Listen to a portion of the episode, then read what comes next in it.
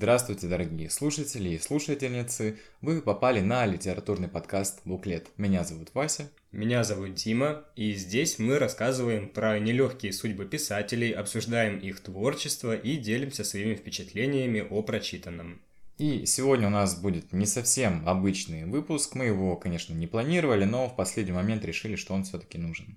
Тем более, что сейчас в нашей небольшой, но все же команде присутствует э, замечательная девушка Полина, которую мы очень сильно любим и уважаем.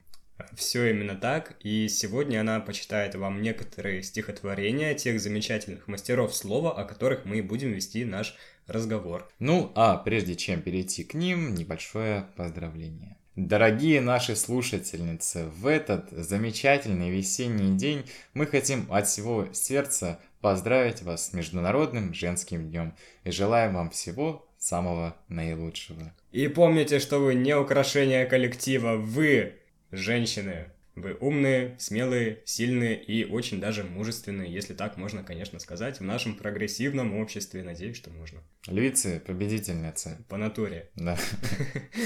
Ну что ж, а теперь предлагаю перейти к первой героине нашего выпуска, к Марине Цветаевой. Марина Цветаева родилась 8 октября 1892 года в Москве. А, Ее отец а, – доктор римской словесности, историк искусства, почетный член многих университетов и научных обществ. А мать Марины была талантливой пианисткой, и лишенная возможности делать сольную карьеру, она вкладывала всю энергию в то, чтобы вырастить музыкантов из своих детей, именно из Марины и Анастасии. После смерти матери Марине Светаевой на тот момент было 14 лет, а занятия музыкой э, исчезли из ее жизни, но мелодичность осталась в стихах, которые Цветаева писала аж э, с шестилетнего возраста, причем сразу на русском, немецком и французском языках. А в 1910 году Цветаева издала первый поэтический сборник «Вечерний альбом», причем издала она его полностью за свой счет. А поэт-символист Валерий Брюсов упомянул о молодом даровании в своей статье для журнала «Русская мысль». Когда читаешь ее книгу, минутами становится неловко, словно заглянул нескромно через полузакрытое окно в чужую квартиру и подсмотрел сцену, видеть которую не должны бы посторонние. В Коктебеле, в гостях у поэта Максимилиана Волошина, положительно оценившего вечерний альбом, Марина познакомилась с Сергеем Эфроном. В январе 1912 года они обвенчались, а в этом же году у молодой пары появилась на свет дочь Ариадна. Первую мировую войну маленькая семья встретила в доме в Борисоглебском переулке. Сергей Эфрон готовился к поступлению в университет, Марина Светаева писала стихи, и в 1917 Сергей был мобилизован. Позже он оказался в рядах белогвардейцев из Крыма с остатками разгробленной белой армии, перебрался в Турцию, затем в Европу. Марина Цветаева же э, потеряла с ним какую-то связь, потому что он э, совершенно не писал ей. И на тот момент у нее было уже двое детей. На тот момент среди друзей Цветаевой были поэт Павел Антокольский, режиссеры Юрий Завадский, актриса Софья Галидей. А для них и под влиянием обожаемого поэтического божества Александра Блока Цветаева написала романтические драмы. А в феврале 20 года от голода умерла младшая дочь Марины Цветаевой Ирина, потому что Марина Цветаева отдала своих детей на какое-то время в детский дом или что-то вроде того, потому что понимала, что не сможет их э, нормально обеспечивать. И за Ариадной она потом вернулась. Но вот Ирина была самой маленькой, самой э, такой болезненной, если так можно сказать, и она вот не дожила, не смогла увидеться с матерью. Э, кроме того, Марина, по-моему, даже не пришла на похороны ребенка, Тут вот э, у многих возникают большие споры, потому что у Марины Цветаевой очень романтичные стихи, она в них очень женственна, очень чувственна, но э, в жизни она была супер сложным человеком, и никакой женственности в ее персонаже вообще не наблюдалось ни у кого. То есть, мне кажется, никто, наверное, и не удивился тому, то, что она не пришла на похороны своей дочери. Спустя год из-за границы пришла весточка от Эфрона, и Цветаева решила ехать к нему. А в мае 1922 года супруги встретились в Берлине. А Берлин, а начало 20-х годов, как известно, был издательской мекой русской эмиграции, то есть мы прекрасно помним то, что в Берлине печатался Замятин, Булгаков, кто там только не печатался из тех писателей, которые были запрещены в Советском Союзе. Сергей Эфрон учился в Пражском университете, который предлагал беженцам из России бесплатные места. Цветаева с дочерью отправились за ним в Чехию. Снимать квартиру в Праге было не по карману, поэтому несколько лет они э, ютились в окрестных деревнях.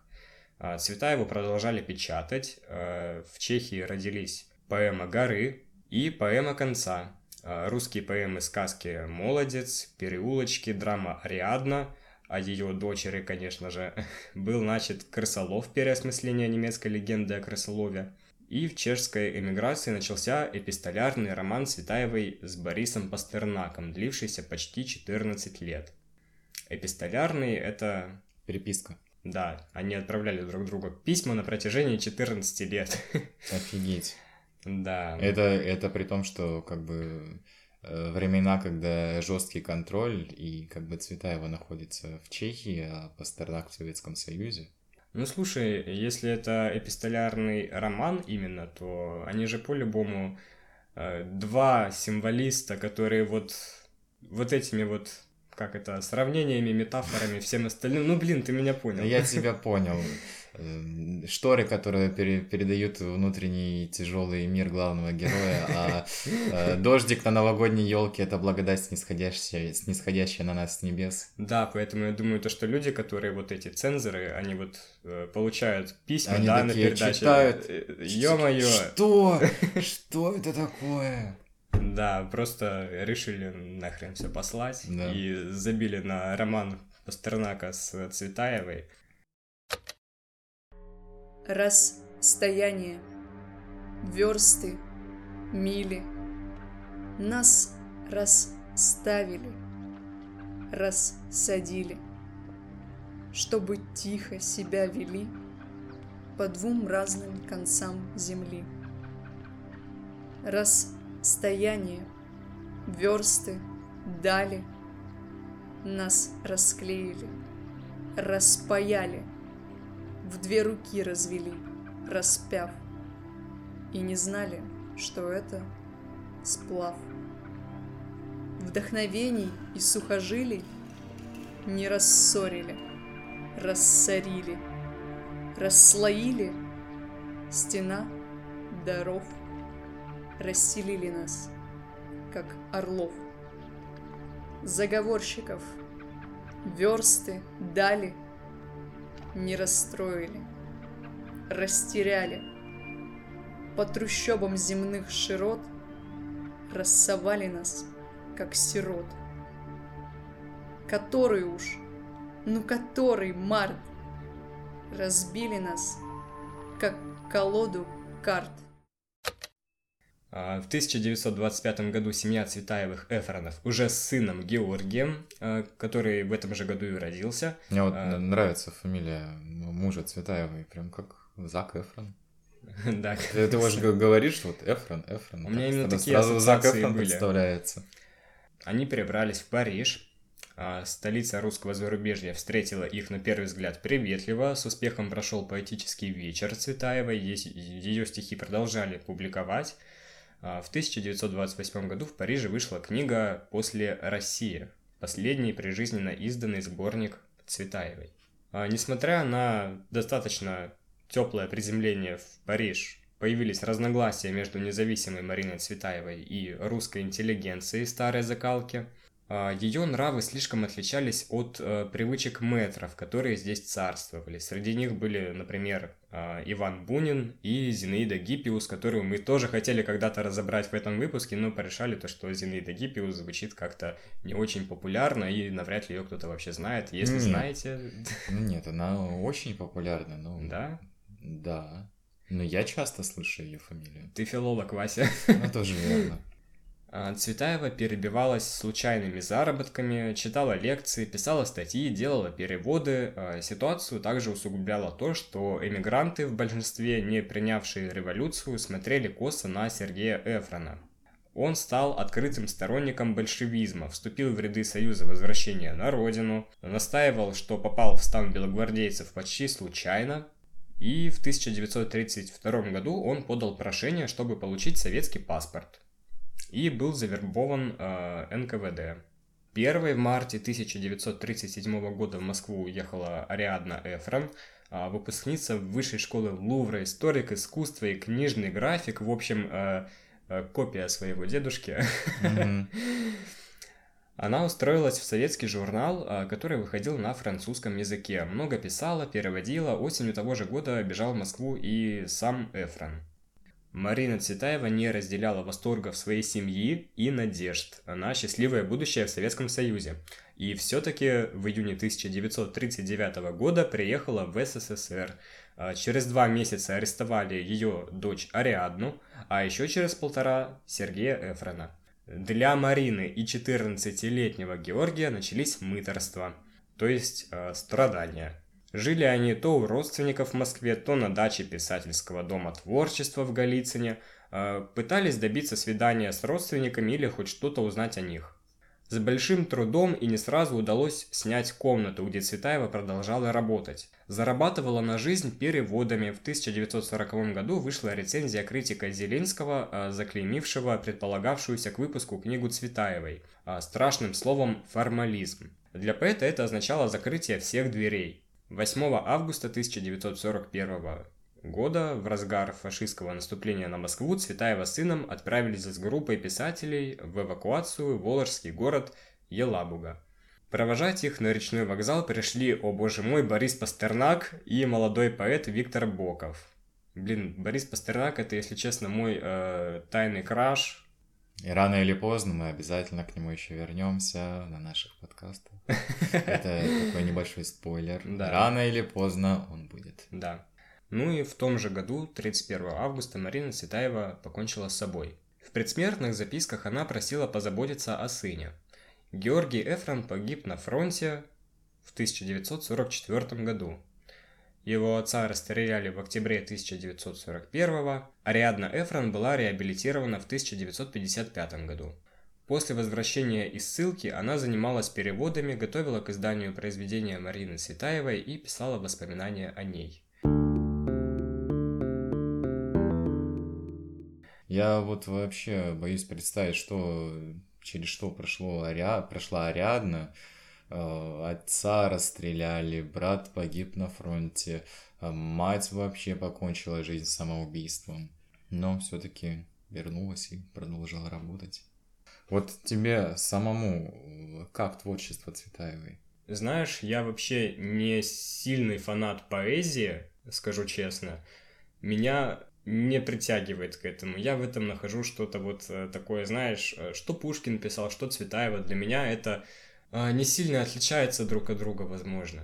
Угу. Единственное, хочу сказать, я для себя вот а, ранее уже говорил, то, что я большой фанат Пастернака, это мой первый краш в мире литературы среди писателей, поэтому как бы вот стихи Пастернака я очень хорошо знаю, помню, и вот они меня очень цепляют.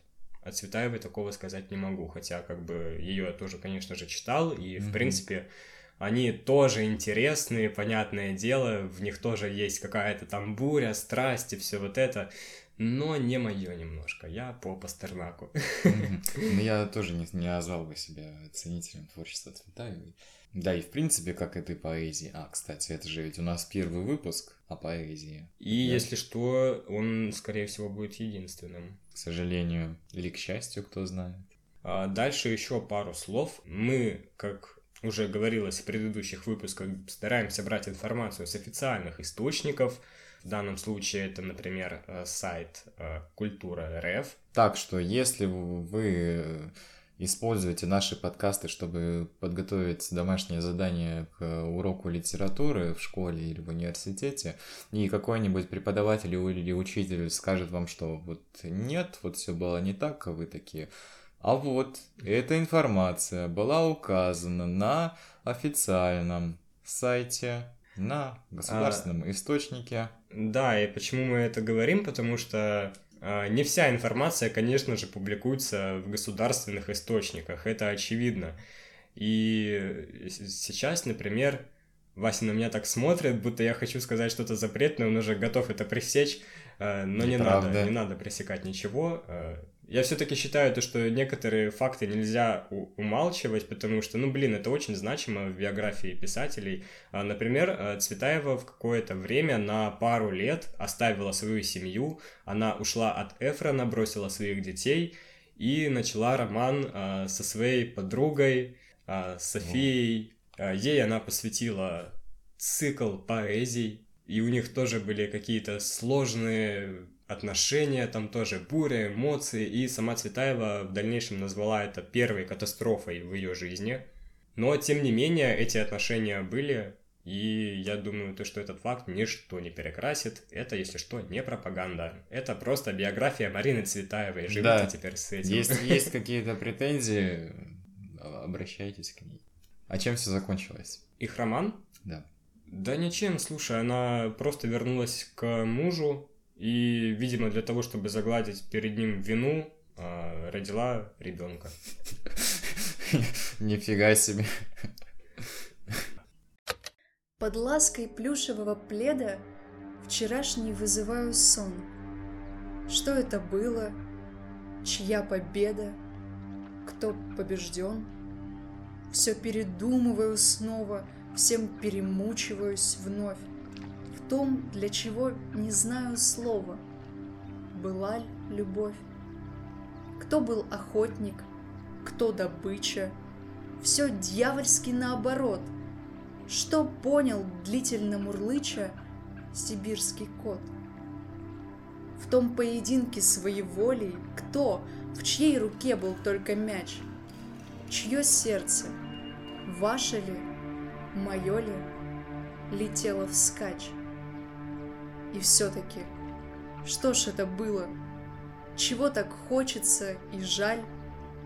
Так и не знаю, победила ли, побеждена ли. Да, мы, кстати, не будем обсуждать э, стихотворение, то есть э, давать им какой-то анализ или еще что-то, потому что это в основном средства художественной выразительности. Э, ну, какие-то проблемы там, конечно, тоже поднимаются в этих стихах, но я считаю то, что это не наш формат. Немножко. Каждый воспринимает это по-своему. Да, да, вот э, со стихами все очень сложно. Они кому-то нравятся, кому-то нет. Если с книгами все понятно, там можно выделить причины, по которым они могут не понравиться, э, то в стихах это все не так явственно. Там уже Мгм. дело вкуса идет, поэтому как бы не вижу даже смысла. Оставим это профессионалам. Итак, ну что, переходим к следующей героине нашего выпуска. А, да, и это, конечно же, Анна Ахматова. Да, да, Анна Ахматова. Вася, тебе слово.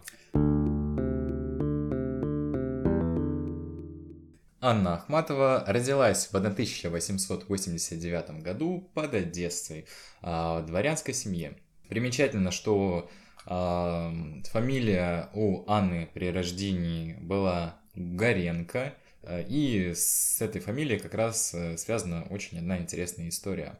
Отец Анны считал, что вот эти вот ее всякие увлечения поэзией, это все несерьезно, да тем более вот кто сейчас этим занимается, ни к чему хорошему это не приведет, вот только семью опозоришь. И в итоге Анна взяла себе творческий псевдоним а, в честь своей бабушки. А фамилия ее бабушки как раз Ахматова. Я не любви твоей прошу. Она теперь в надежном месте. Поверь, что я твоей невесте ревнивых писем не пишу. Но мудрые прими советы. Дай ей читать мои стихи, дай ей хранить мои портреты. Ведь так любезны женихи. А этим дурочкам нужней сознание полное победы, чем дружбы светлые беседы и память первых нежных дней. Когда же счастье гроши ты проживешь с подругой милой, и для присыщенной души все станет сразу так постыло, в мою торжественную ночь не приходи, тебя не знаю, и чем могла б тебе помочь? От счастья я не исцеляю. А, детство Анны прошло в царском селе. Училась она в женской гимназии, как сама признавалась, сначала плохо, потом гораздо лучше, но всегда неохотно. Затем переехала в Киев, где окончила гимназию, а затем Анна записалась на юридическое отделение. А в Киеве Анна начала переписываться с таким тоже известным поэтом, как Николай Гумилев. Примечательно, что Николай Гумилев начал э, подкатывать к Анне Ахматовой еще в царском селе, но она такая... «М-м, нет, нет. М-м». Ну, а потом все-таки они сошлись и э, обвенчались. А Гумилев на тот момент э, занимался изданием журнала «Сириус», и в этом журнале в 1907 году было опубликовано впервые стихотворение Анны Ахматовой «На руке его много блестящих колец». Затем Анна переехала в Петербург, где написала э, большое количество стихов, и там она очень быстро стала популярной. А в 12 году у Анны и Николая родился сын, будущий э, ученый историк Лев Гумилев. Да, у нас даже его книга стоит на полке. Да, очень интересная такая личность с э, очень спорными фактами. Знаешь, я просто представляю то, что Э, я вот погружусь э, в эту атмосферу, где у нас э, все выпуски, все сезоны как-то боком кривым взаимосвязаны, да, у нас это уже было миллионы раз с Гербертом Уэллсом, да. со всем остальным, то есть у нас так или иначе есть какие-то общие мотивы, которые вот связывают разные выпуски. И я просто представляю, как мы в будущем делаем, знаешь, сезон об исторической литературе. Да. Началась Первая мировая война, а Николай Гумилев ушел на фронт, а сама поэтесса жила в имении в Тверской губернии. И там она тоже занималась творчеством. Затем брак распался, и Анна, так как она не хотела быть одинокой, снова вышла замуж. А в 21 году бывшего мужа то есть Николая Гумилева арестовали и расстреляли, то есть его обвинили в причастности к контрреволюционному заговору. А, и вот как раз этот год, 21 он стал годом потрясений и утрат. В этом же году ушел из жизни Александр Блок, насколько я помню, которым Анна Ахматова очень сильно восхищалась. И еще... Да Цветаева тоже. Ну да. Это же блок, им все восхищаются. Да. Что примечательно, исследователи говорят о том, что самые плодотворные периоды творчества Анны Ахматовой – это годы каких-то потрясений, каких-то переживаний, ну и в принципе какие-то такие события, которые так или иначе влияли на чувства самой Анны. Слушай, мне кажется, то, что у многих писателей да, есть да, вот да. это, ну потому что когда что-то в жизни происходит э, такого масштаба, у тебя подсознательно, наверное, появляется какое-то чувство того, то, что ты вот должен что-то сделать.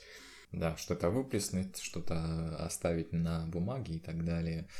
Затем снова был развод, после которого Анна теперь уже официально взяла себе фамилию Ахматова. На следующий год Анна Ахматова снова вышла замуж, на сей раз уже в третий. И с середины 20-х годов новые стихи Ахматовой вдруг перестали печатать а старые перестали переиздавать. А в то время поэтесса начала увлекаться архитектурой и творчеством Пушкина, а в 30-е годы был арестован уже новый муж Ахматовой, а также дважды был арестован и сын Ахматовой Лев, которого даже приговорили к пяти годам лагерей. Ничего себе. О чувствах жен и матерей жертв репрессий Ахматова позже написала одно из своих знаменитых произведений, автобиографическую поэму «Реквием», вот как раз об этой поэме очень э, нехорошо отзывался сам сын э, Ахматова Лев. Ну, Реквием, кстати, насколько я помню, в школе проходит, да? Ну, вот этого не помню, возможно. А, в 1939 году поэтессу приняли в Союз советских писателей. А, Великая Отечественная война застала Анну в Ленинграде, из которого ее эвакуировали сначала в Москву, затем в Ташкент, где она занималась тем, что выступала в госпиталях, э, читала стихи раненым солдатам, а в Ленинград Ахматова вернулась лишь в 1944 году. Страшный призрак, притворяющийся моим городом, так поразил меня, что я описала эту мою с ним встречу в прозе. Проза всегда казалась мне и тайной, и соблазном. Я с самого начала все знала про стихи. Я никогда ничего не знала о прозе. Когда я ночью жду ее прихода, жизнь, кажется, висит на волоске. Что почести, что юность, что свобода пред милой гостьей с дудочкой в руке. И вот вошла, откинув покрывало, внимательно взглянула на меня. Ей говорю, ты Льданту диктовала страницы ада — Отвечает я. В 1946 году по решению коммунистической партии Ахматову, а также э, Михаила Зощенко исключили из Союза писателей за, цитирую, безыдейные, идеологически вредные произведения. Знаешь, мне, кстати, интересно, у нас же сейчас достаточно сложный э, период в стране, и вот эти всякие союзы журналистов, союзы писателей, они до сих пор существуют. Угу. И вот э, если и, и из них до сих пор исключают. Ну, это не важно. Я к тому, то, что если посмотреть на вот эту вот историю, в принципе, отечественной литературы, то там, наверное, практически каждого выдающегося писателя, э, каждого крутого исключали. Да, это... А, у меня такой вопрос в голове, насколько тогда вообще вот э, эти вот союзы писателей и журналистов э, релевантны в наше время, да и в принципе в любое другое, если там в любом случае неугодных гонят. А по итогу эти неугодные оказываются самыми правыми, самыми востребованными и самыми популярными. Ну смотри, допустим, тот же союз писателей. Это что? Это объединение. Когда ты вступаешь в какое-то объединение, это значит, что ты навешиваешь на себя рамки, что ты член такого-то объединения, ты должен придерживаться этих рамок. А творчество, оно же не терпит каких-то рамок. Ну, да. Я это к тому, то, что вот э, даже если посмотреть на нынешний э, союз, например, э, журналистов, Россия. Кого ты там знаешь? Кто там вообще есть? Я не знаю. Я знаю людей, которых там нету. Там вот эти Пивоваровы, Ирина Шихман. Я тебе больше скажу, я и раньше-то не знал, кто в этих союзах состоит. Ну, кстати, да, тоже есть такая Я проблема, никогда конечно. не интересовался этим. Я вот, знаешь, как обычно, вот стандартно, когда кого-то там называют и говорят, что вот он член Союза писателей и всего такого, такого, такого, я всегда это прослушал и как бы, ну, то есть для меня, как для обычного человека, вот эти вот то, что человек является членом того-то, того-то объединения, союза, того-то, того-то, настолько уже формальность и неинтересно, ну, да. что я думаю, ну это вообще уже не актуально. Ну да, мне кажется, все знаменитые люди, писатели, журналисты, они такие, типа, я член себя.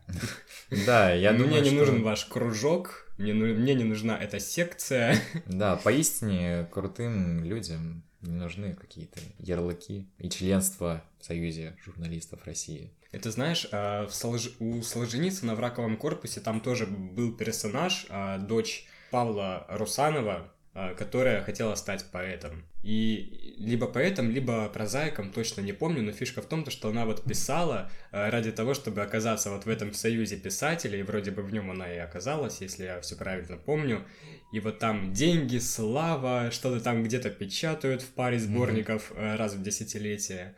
И вот э, интересно получается то, что по сути люди, которые э, вот в этих объединениях состоят, они, я так понимаю, и живут лучше, чем те, кто оттуда исключен или, в принципе, туда не входит. Но при Конечно. этом как бы никакого общественного такого значения эти писатели не имеют. Ну нет, э, здесь тоже все неоднозначно. Бывают, ну, были в Союзе писателей и люди, которые действительно были талантливы, которые писали полезные вещи. Ну, да, я не спорю, Здесь... но в сравнении с теми, кого там не было, например, а, ну, это единицы. Ну, давай не будем об этом.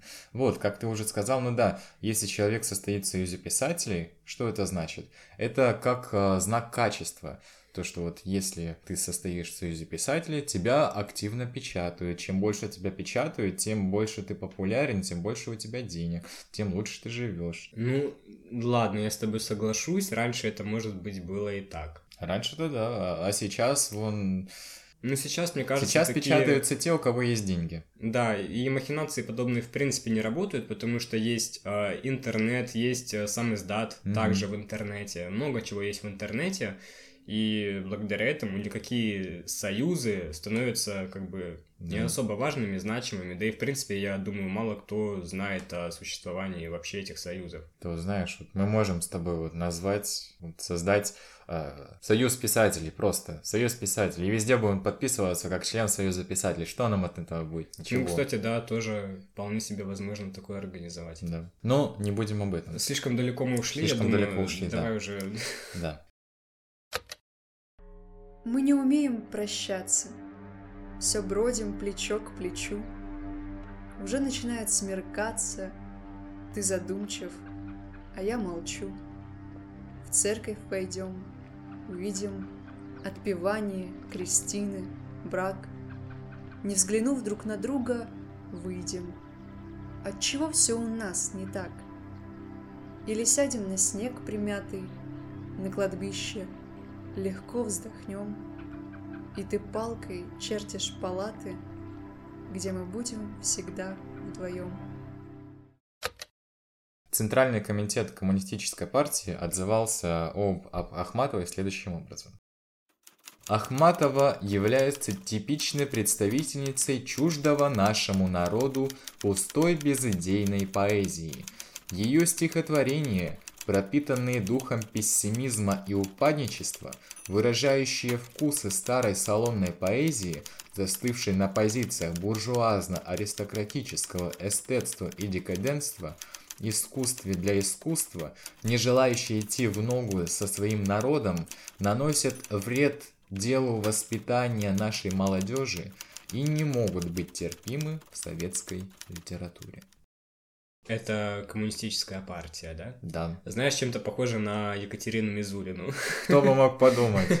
Э, Как там? Все аналогии случайны, все персонажи выдуманные. Да-да-да. А тем временем сын Анны Ахматовой, Лев, который после лагерей э, ушел на фронт, снова был арестован и приговорен на этот раз уже к 10 годам лагерей. То есть он уже э, должен был отсидеть 5 лет и тут еще 10 лет. Э, Ахматова пыталась добиться освобождения своего сына, однако выпустили его лишь в 1956 году. В 1951 году поэтессу все-таки восстановили в Союзе писателей, а в 1962 она завершила поэму «Без героя», над которой трудилась на протяжении аж 22 лет. Тут тебе сколько лет? 21. Вот. А Она, ну, поэму писала 22 года. А в 60-е творчество Ахматовой получило, конечно же, широкое признание.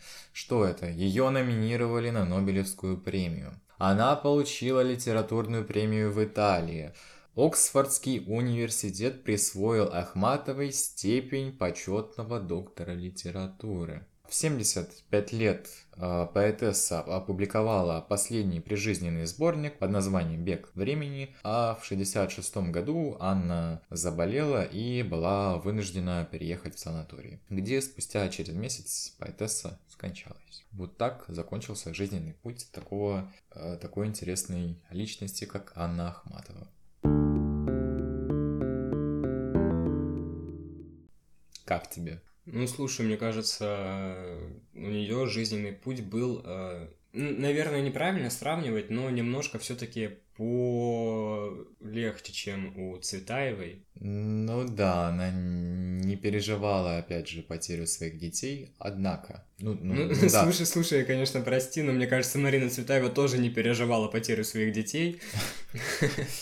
Вот, вот, кстати, вот здесь можно провести аналогию между этими двумя поэтессами. У Анны Ахматовой были очень тяжелые отношения с сыном. Со львом. с Львом Гумилевым, с тем самым ученым-историком в дальнейшем. А еще, когда Лев был ребенком, а, его отдали на воспитание, Анна отдала его на воспитание свекрови, он воспитывался без ее участия, и в дальнейшем их отношения как-то очень холодно складывались, когда его повторно арестовали, Анна, конечно же, пыталась добиться его освобождения. Ну, как бы, все-таки она, у нее были чувства к своему сыну. А я упоминал поэму «Реквием». Там как раз были строчки про льва, и вот как раз Лев считал, что этой поэмой она его похоронила как сына. Звучит мощно. Да.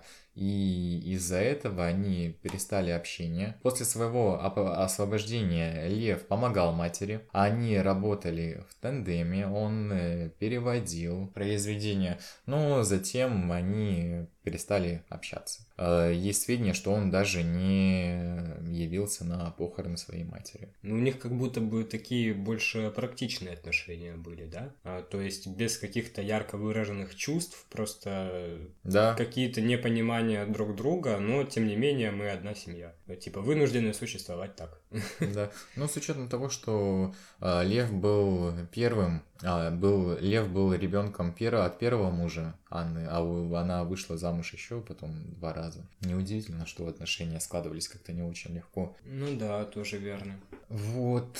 Хотя, знаешь, мне кажется, нету никакой проблемы в том, что она вышла замуж еще два раза. Как бы не то чтобы этот поступок сильно влияет на то, какая она мать. Ну да, тоже верно. Так что тут, скорее всего, просто какое-то недовоспитание, что-то не додала, возможно. Да. И вот, э, вот просто у него в детстве появилось какое-то чувство обиды. Что да. ж, мне кажется, то, что Цветаева, это, знаешь, в каком-то плане живое подтверждение разных феминистических теорий, э, например, о том, то, что у женщин э, нет врожденного чувства материнства. Mm-hmm. То есть, если взять отношения Марины и ее детей, то как бы я не знаю, как она относилась, например, к Георгию, но то, что она не любила свою вот младшую дочь Ирину, и mm-hmm. даже когда та умерла, она кому-то там писала, по-моему, то ли в дневниках, то ли в записке, то, что я не удивлена, типа, то, что она поступила так гадко, или как-то так, в общем. Как она посмела. Ну, да, у нее как бы такое непонятное отношение очень. Сложно оценивать Марину Цветаеву как человека, потому что вот есть вроде бы она и ее поступки, а есть ее стихотворение. Ну да, это знаешь, вот та же проблема, стоит ли э, разграничивать э, человека и его творчество. Как, э, знаешь, то, что одна, один известный человек был талантливым художником, но совершенно гадким человеком, который уничтожил столько людей. Ну, это как э, с Майклом Джексоном, да, то, что вот его многие обвиняют э, в педофилии, да. но при этом он вроде как э, самый крутой исполнитель во всей истории музыки. И непонятно, как бы нужно отменить Майкла Джексона или его музыку, или все сразу, или вообще ничего. Mm-hmm. Никто не может ответить на этот вопрос, и мне кажется, никогда этот не решится. Просто... Я думаю, каждый просто решает для себя. Ну да. Но если вот человек э, не может больше увлекаться чьим-то творчеством после того, как узнал какие-то факты из биографии, ну не может, ну и ладно, не хочет. Mm-hmm. А если это никак не влияет, то почему бы и нет? Общем, мы живем в свободной стране, в свободном мире. Мне кажется, если человек совершает какие-то там условно беззаконные действия, то, возможно, его можно лишить разве что авторских прав на какое-то свое творчество. Но я говорю это в рамках разумного. Если человек, допустим, совершил убийство или вот мы говорим про педофилию, да, mm-hmm. тоже вполне нормально, я считаю, так можно делать. Но если мы говорим о людях, которые, например, а, покинули а, Россию в 2022-2023 mm-hmm. году, например, Алла Пугачева и кто там еще, не помню, да, mm Земфира, все прочие, то нет, таких людей не стоит лишать авторских прав никогда, а, это просто их выбор. За их высказывания тоже не надо никого лишать прав. Екатерина Мизулина, послушай наш подкаст. Товарищ майор, мы вас уважаем. Что ж, давай, наверное, как-нибудь попробуем красиво закончить, потому что мы прям очень грустно начали уже рассуждать обо всем. Не, ну, в целом... Я не так себе это представлял, все-таки Международный женский день, а мы тут такие педофилия, убийства, да. кровь, мясо, true crime. Да. Нет, ну в целом, если так посмотреть, э, наши героини нашего выпуска прожили очень такую насыщенную жизнь. Порой омраченную какими-то моментами, какими-то событиями, но все же. А, мы не будем давать, опять-таки, анализ их стихотворений, но давай немножко, наверное, попробуем представить значение а, этих женщин, э, в принципе, для отечественной литературы и для сегодняшних дней.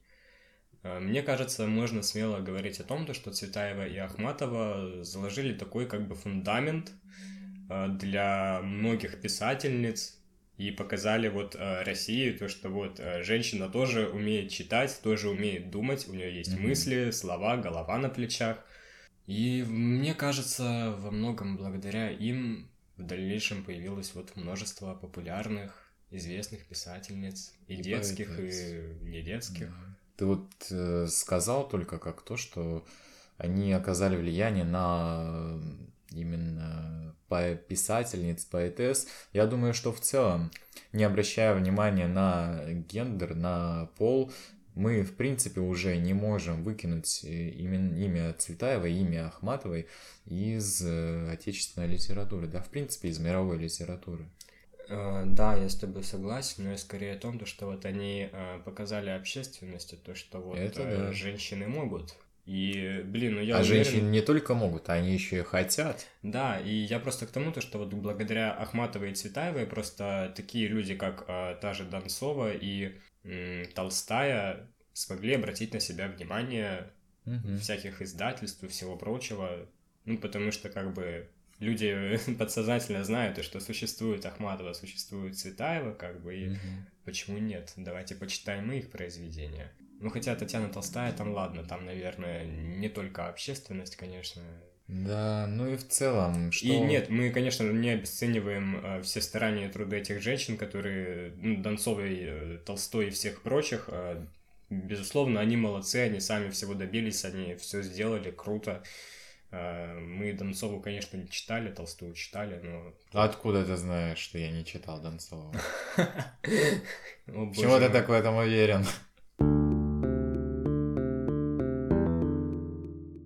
На примере этих замечательных поэтесс мы можем видеть, на что способны женщины, а на что они способны, несмотря ни на что, двигаться вперед, идти по жизни с высоко поднятой головой, несмотря на какие-то невзгоды. И помните, что бы ни случилось, все будет обязательно хорошо. Еще раз с праздником, наши дорогие слушательницы. Ну и в завершение скажу, а, подписывайтесь обязательно на нашу группу во ВКонтакте, там мы делимся дополнительной информацией к эпизодам, публикуем э, в принципе всю актуальщину. А, также у нас есть э, теперь а, канал в Дзен. Ура! Да. Наконец-то мы доросли. Вот, поэтому можете подписываться там, это будет очень приятно сам подкаст и все его эпизоды вы можете послушать абсолютно на любой площадке. Это ВКонтакте, Яндекс Музыка, Spotify, Deezer, Google подкасты, Apple подкасты. Везде, где хотите, мы есть. Поэтому слушайте, пожалуйста, ставьте там сердечки, звездочки, плюсики, да, пальцы где, вверх. Да-да-да, вот где что ставится, там все это проставляйте. Обязательно пишите, конечно же, отзывы. А, нам будет очень приятно, и для нас это очень полезно, потому что так мы будем понимать, а, все ли мы делаем правильно. Да, или что-то мы делаем неправильно, и к чему нам нужно стремиться, от чего избавляться. Мы вот э, порой, бывает, включаем наши старые выпуски, и мы уже кринжуем с некоторых моментов, мы уже понимаем, что что-то мы переросли, что-то мы поменяли, но мы продолжаем совершенствоваться. Да, поэтому оставайтесь с нами, помогайте нам расти. И, и растите вместе с нами. Да. Ну и будем как-то поддерживать э, друг друга, мы друг друга э, с Васей. Да, мы держим. Да, а вы, наверное, будете просто слушать наш подкаст и как-то расслабляться, отдыхать. Мы очень надеемся на такой эффект. Да. А, что ж, на этом у нас а, все. А, и услышимся в следующем выпуске. Охо! Всем пока!